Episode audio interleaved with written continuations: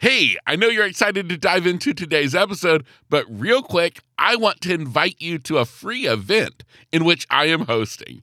Kicking off on Monday, July 17th, is a Blossom and Arise, a free five day challenge that is designed to help you create, embrace, and ultimately step into your next best chapter of life. Sound intriguing?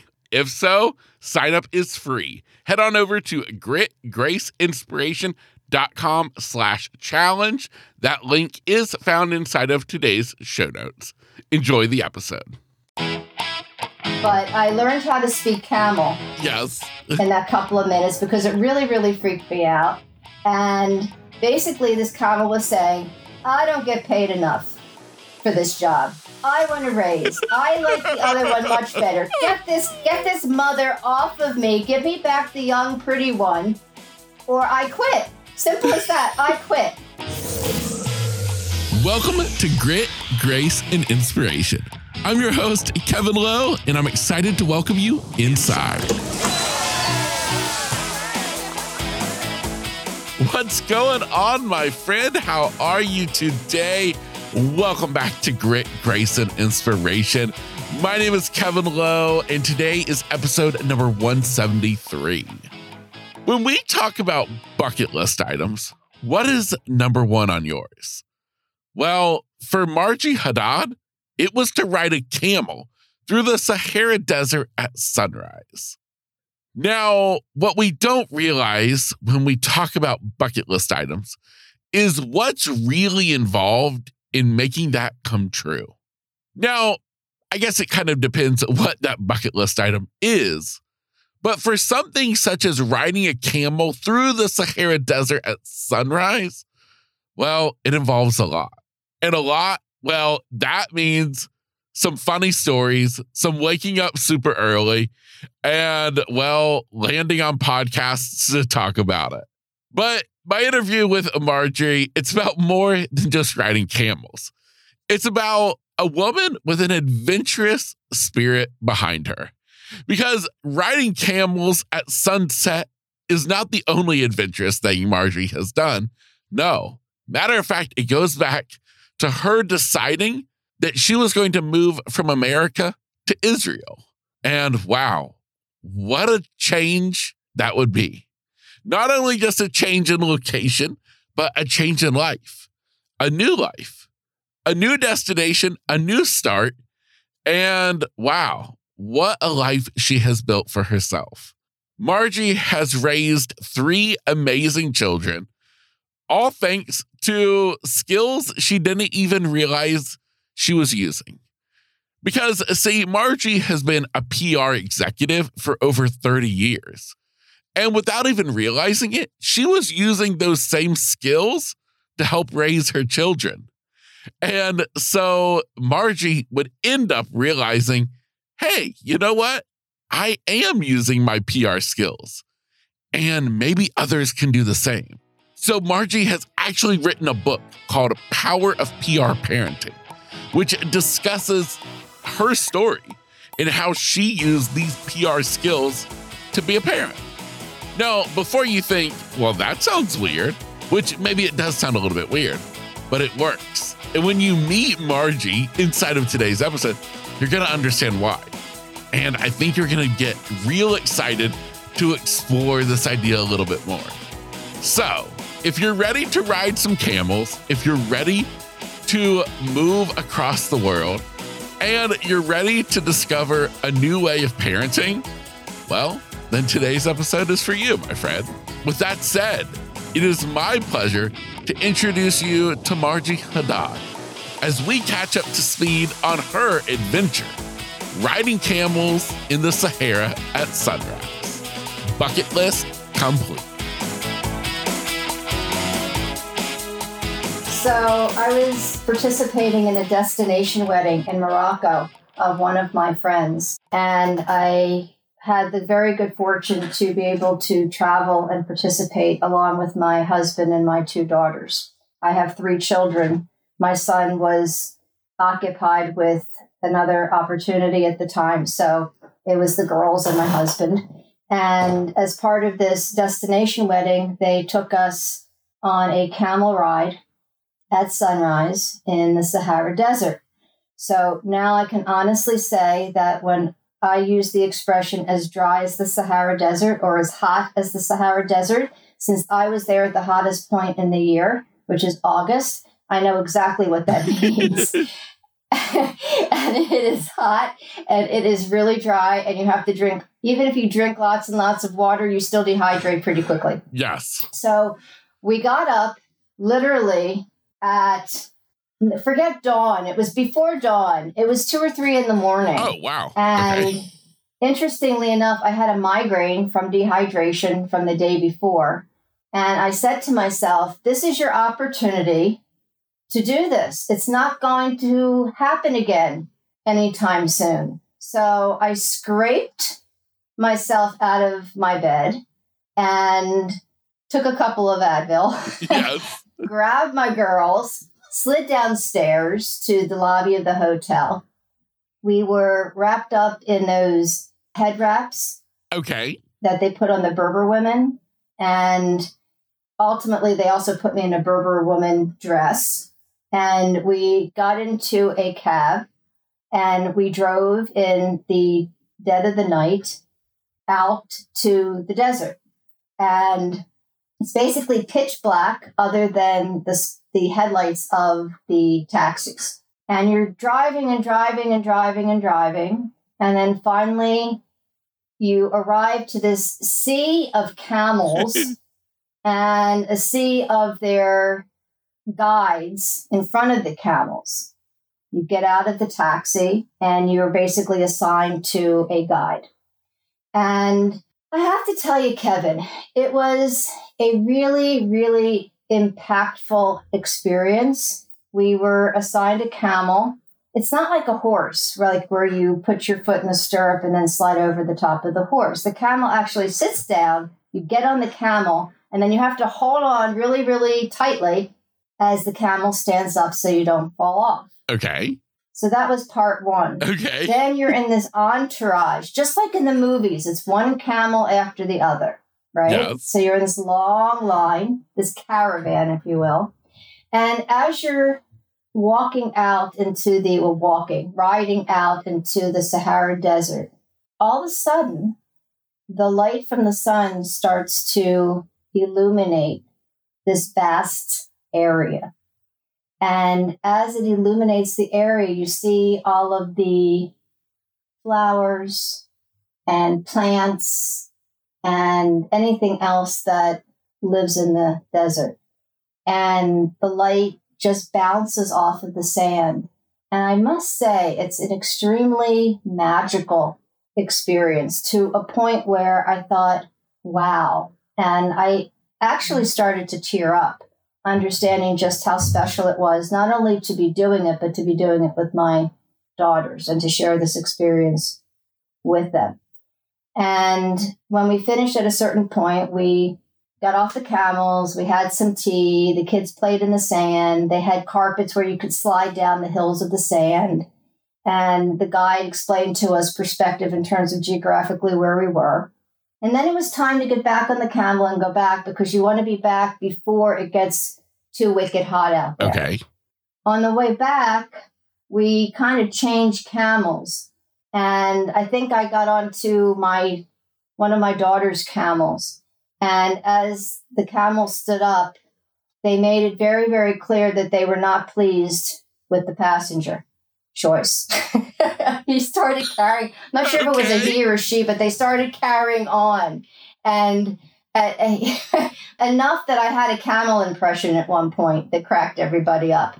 But I learned how to speak camel Yes. In that couple of minutes because it really, really freaked me out.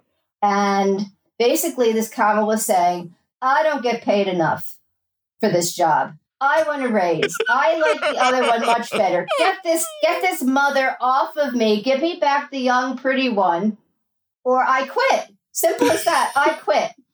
And the guide came over and stared this camel down, literally eye to eye. Didn't say a word, just stared him down in the eyes. And then the camel settled down. But I was afraid the camel was going to bite me or something like that because his head was swinging all over the place. oh, no. As we're going back, I'm telling you, Kevin, the ride back was couldn't have been short enough for me. You know, I'm like, get me off of this thing before this animal bites me. So I learned how to speak camel. And I got back on the bus and I started doing my camel impression, and everyone was just laughing. And then I made my translation, and that became the story of the trip.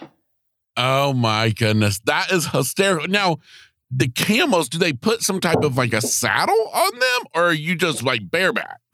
I believe we had a, there must have been a saddle. I need to look at the pictures again, but I think, yeah, okay. there was a saddle and there was something to hang on to. You have to really hang on. It's not an easy ride up or down down is actually harder because like you're yes. literally going from a very high level and then to the ground floor, if you will. And you don't want to fall off and you don't want to come into contact with the front of the camel. At least I didn't. They're not very nice animals, yeah. quite frankly. I'm telling you how fabulous the experience was and the ride and the caravan and the, the sunrise. But the animal itself, not a big fan. especially after after after being blacklisted from this one camel who didn't want to take me for a ride. Oh my goodness, that is hysterical. So so that is just I think this like amazing way to start off this this conversation today because obviously you've had a sense of adventure about you i'm assuming always because in 1995, you decided to move abroad, living in America, and decide you're going to move to Israel. True. Tell me about what was going on in life at that point. What was going on in life at that point? Well, I was definitely ready for an adventure. And I was invited to move to Israel. And it was during what was the Oslo Accords and I was working as the media liaison for the Israeli government in New England at the time. And they invited me to come and work at what I call main campus, which is the headquarters of the Israeli Foreign Ministry in Jerusalem, and to write background papers for the bilateral track talks for the Oslo Accords and write speeches for the diplomats. And I thought, well, that sounds like fun because I just finished a master's degree in international relations. So, hey, they're going to pay me to do what I just did in school. That's cool. And I was ready to move to a foreign land and, and what I thought would be exotic and better weather and really great food and culture, etc., etc. And so I got out on an airplane and moved to Israel. And I was young and single and ambitious and ready to roll with whatever the future brought. That was 28 years ago. Wow. Kevin. Wow. Wow. Wow. Wow. That's yeah. incredible. And I can honestly tell you that the adventure continues until today. yes. well, I love it. I absolutely love that so much. Now, now talk to me about life. I mean, moving from America to Israel, I mean, I'm just kind of curious about what that was like for you. Was it an easy transition? Was it difficult? Was there anything that like kind of stands out in your your mind as we we look back at that time in your life that you know is is a either a funny story, a scary story, anything like that? It was a huge culture shock. It's one thing to go and visit a country, it's another thing to move to it, you know. Yes. And I was fortunate because I have a sister who lives here. So I had family, which was really important. I also had a job, which is really important. And eventually, about six weeks into my stay, I met my husband. So things worked out for me, luckily. And I think when you go to another country and you get used to the new protocol and the way things work, and how things operate. I think there's always a transition. And even until the, today, I'm surprised by things here. because, you know, just when you think you've got it all figured out, guess what?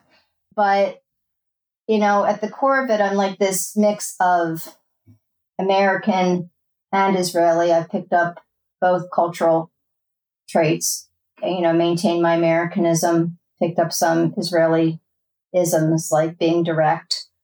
And I have to remember when I go back to the United States who I'm speaking to and to soften things up. And then when I come back to Israel, I have to remind myself to be more direct.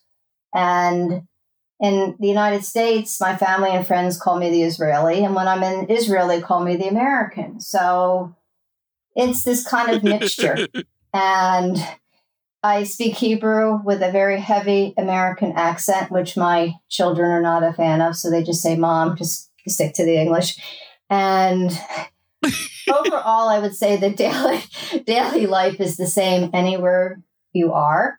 You wake up, you put yourself together. If you're a parent, you pull your kids together, you get them to school on time, you go to your job, you work your job, you come home, play dates, and afternoon activities, then there's dinner, then there's bath, then there's bed, then there's watch whatever your favorite TV show is, or read your book, or both, go to sleep. Didn't I just describe what everybody's life kind of looks like if they're parents? exactly. You know? Yeah. You know, if there's certain things that are universal and happen no matter where you live. The difference in Israel, as a general rule, they speak Hebrew here. I mean, everybody speaks English, but the, the, the common language is Hebrew. And they're more direct here than they are in the States. In the States, things are between the lines and things are done with a smile. And here, they're very direct and not necessarily with a smile, but you know exactly where you stand. Wow. Okay. So this is amazing. Wow. Wow. Wow. So I, I just, I don't know. I just sit there and think to myself, like, how awesome is that? That you you made this big move, and kind of going back to where you were starting at is that not only you, you made this move. Now you mentioned that your sister was already living there, which is which is is great. But then even you said, I mean, six weeks later, you you meet the man that you would end up marrying. I mean, how crazy is that? It's really crazy. The universe, I really think, manages to make things happen the way they're supposed to happen. And I've been married for, gosh, coming up on, well, 26 and a half years at this point, and still happily married, and the kids are doing great. Even the dog is behaving himself most of the time. And, you know, he's, we have a Maltese and I don't know if you know anything about the breed, but they like to mark their territory often.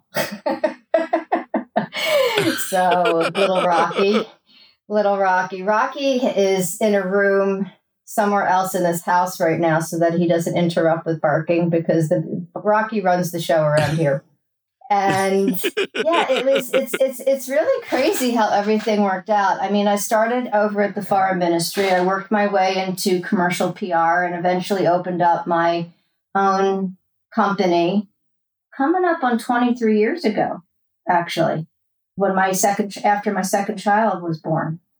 And i've been in medical pr for the last 22 years. And i work with med tech companies and pharmaceutical companies with a specialty in cell therapy and in diabetes, telling their stories and helping them out internationally. And it's it's been a blessing to work with the best and the brightest and to know the medical advancements that are in development and on their way to helping people worldwide. And it's absolutely been a, a pleasure and a privilege. And I continue to do that until this day. I, I still do it. Yeah. What led you to that line of work? Well, public relations, because I've always, you know, I've been in it since the Israeli government. And then I, when I went to work with the agencies, I was what you would call a generalist. So whatever they gave me to promote, I promote. The reason why I got into medical PR in my private practice was because we had a family member who was ill and she had lung fibrosis. And I was looking for a clinical trial to help her. And Israel is the land of medical technology, startup nation type thing. And I figured if it was being developed, it was likely being developed here. So I started researching. And as I did, I found this company that was literally developing something for this indication, this condition. And during a conversation with the CEO, he said, You know what? We could use public relations. Would you be interested? And I didn't have any medical background, but he was willing to give me a chance.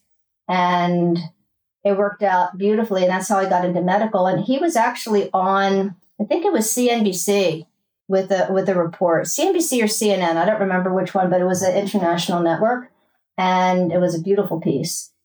And that's how I started, and that was literally 22 years ago.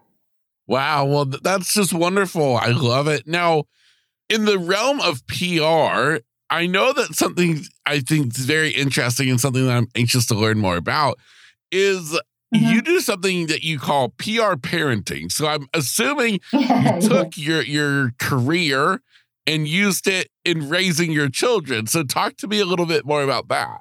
That is a true story, Kevin. But with one caveat, I didn't know I was doing it while I was doing it. Completely retrospective. okay. All right. So here's the thing we all have our skill sets, we all have our superpowers. Everybody has the thing that they do well. They say, you know, you should leave your job at the job, don't bring it home. Well, in my particular case, I'll speak for myself. I found it very naturally to use PR to bring up my kids. And I didn't realize I was doing it at the time. It was kind of a lightning bolt realization uh, during a discussion with one of my children. I was sitting on the couch and she was telling me about this friend of hers in the army who had recently gotten married and was thinking about having kids and pursuing a career. And she said that she was concerned she wouldn't be able to juggle the two. And my daughter looked at her and said, What are you talking about? My mother's been doing this for 25 years, this juggling act. Of course you can do it. She said, Mom, you made mistakes, but overall, I think you got it right. I think that you should help the next generation to learn from your experience and expertise. And I thought, well, first of all, can I have that in writing that I got something right? And she laughed. And how often do you get validated by your own child, right? And the other thing was, I thought, well, what is it that I did right? And when I look back, I understood that I had used my professional skills to bring up my kids. And I decided to write a book about it. But I wanted to write a book that started helping the next generation of moms and interested dads with real practical advice based on things that they were going through. I didn't just want to do this randomly. So I consulted with a couple of moms with, you know, kids from something like four to 10 years old, something like that. And I said, What do you want to know? And I'll tell you quite practically, based on your questions, how to approach these issues using public relations strategies and tactics and tools and the rest of it. And that's how the book was born. And it comes out on April 4th and it's called The Power of PR Parenting how to raise confident, resilient, and successful children using public relations strategies.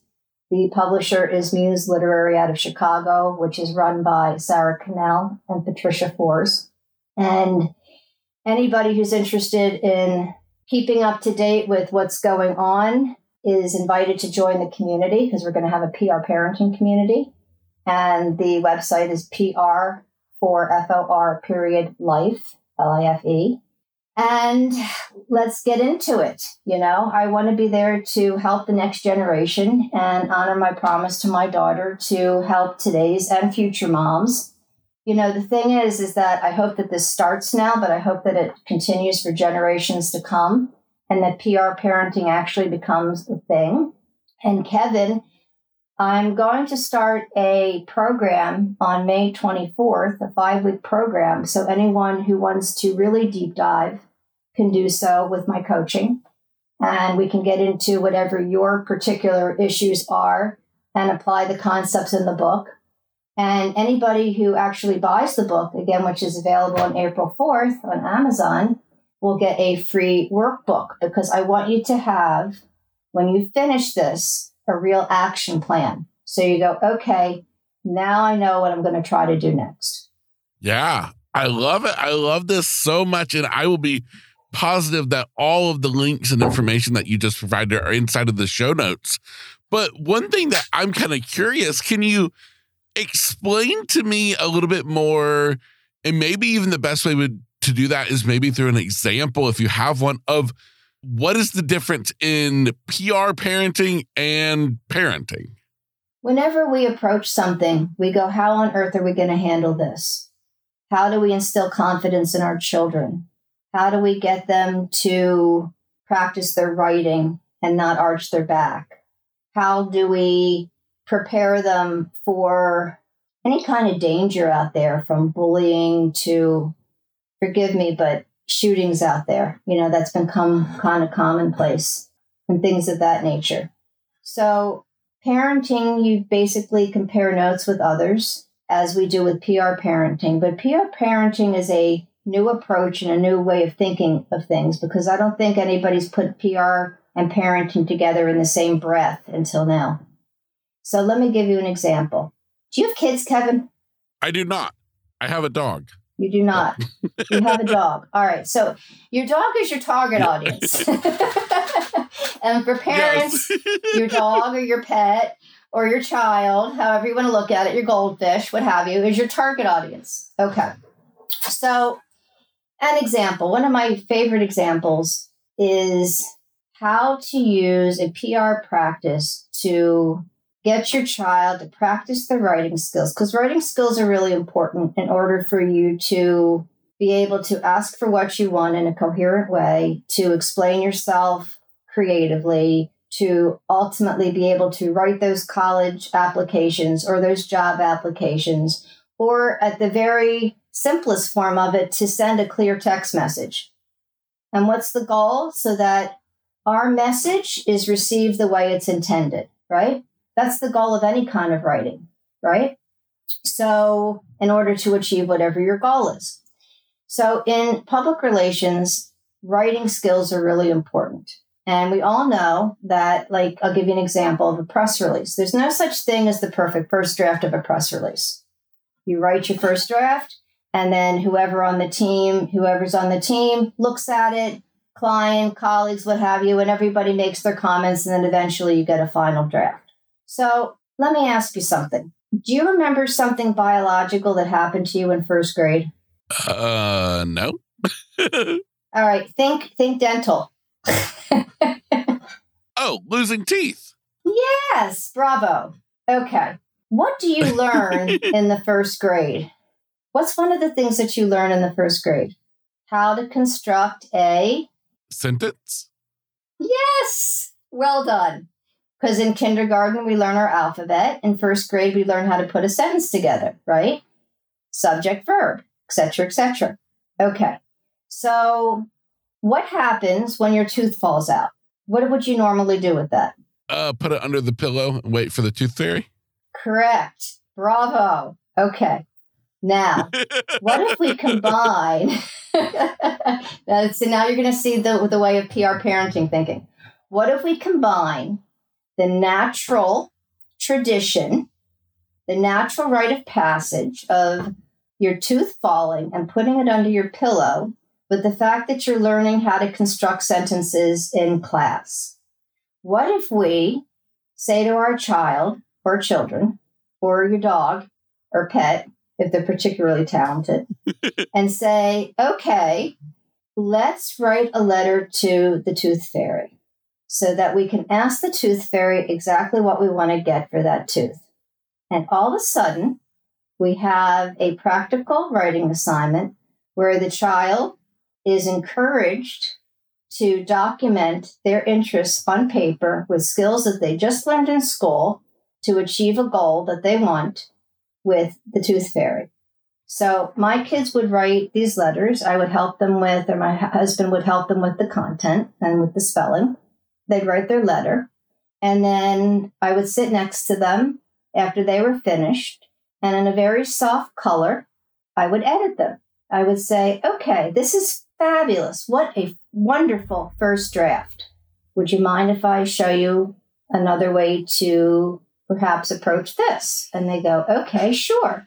And then with a very pretty color, whether it's pink or blue or green or yellow, but never red, because fire engine red is just alarming. You know, I always felt bad when I got something with fire engine red. So I always choose nice, soft, relaxing colors. And we would edit the paper together. What do you think about this? How about that?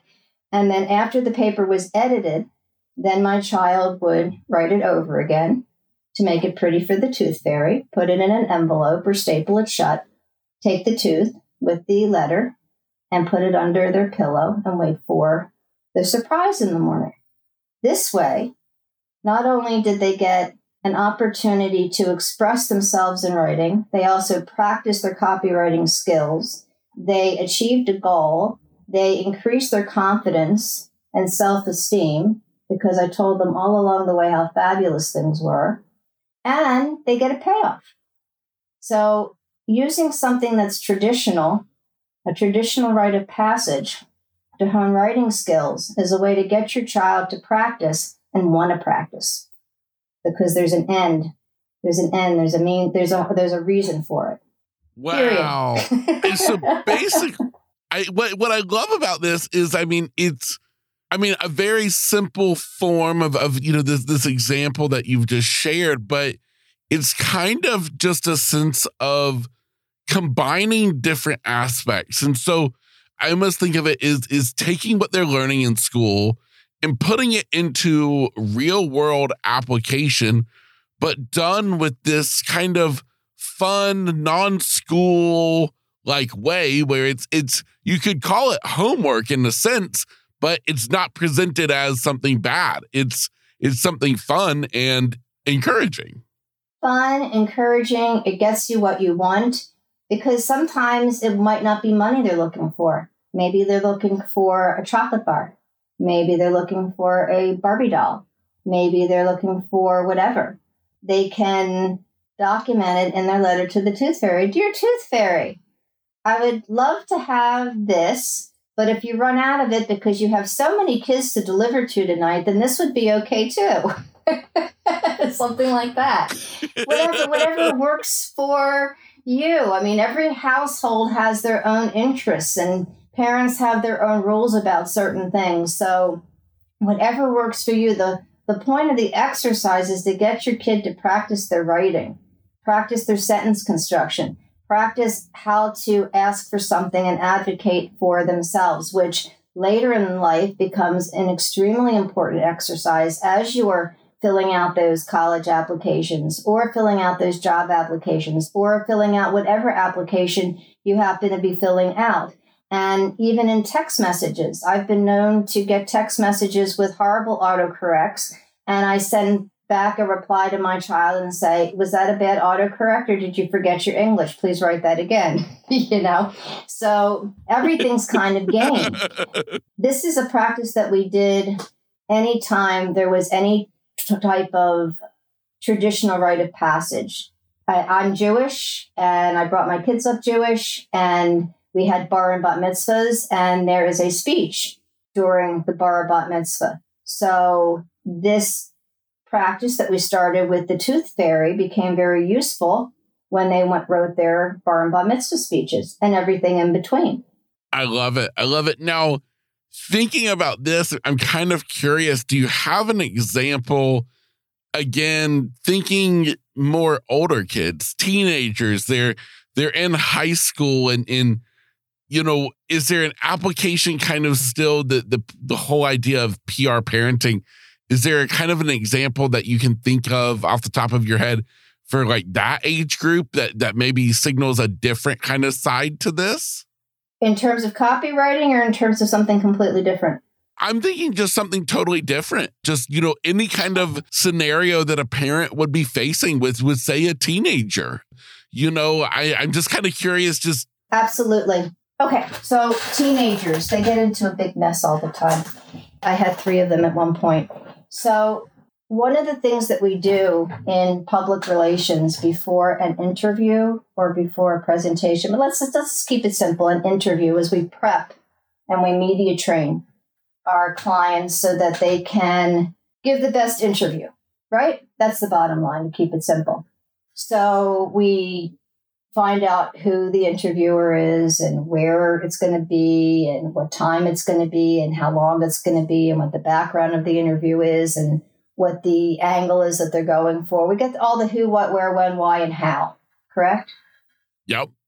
So, with my teenagers or with our teenagers, if we want to apply PR practices out there and to anybody who's listening, when your kids are going out to a party or they're going out with friends someplace, run through the who, what, where, when, and why with them. Run through expectations of what could happen that evening based on what you know to be true. Basically, the concept is to prepare your child for whatever scenarios could transpire that afternoon, that evening, that weekend. So, just like we prepare our clients for a media interview, exercise the same practice to prepare your teenager for whatever they might encounter within the hours that follow.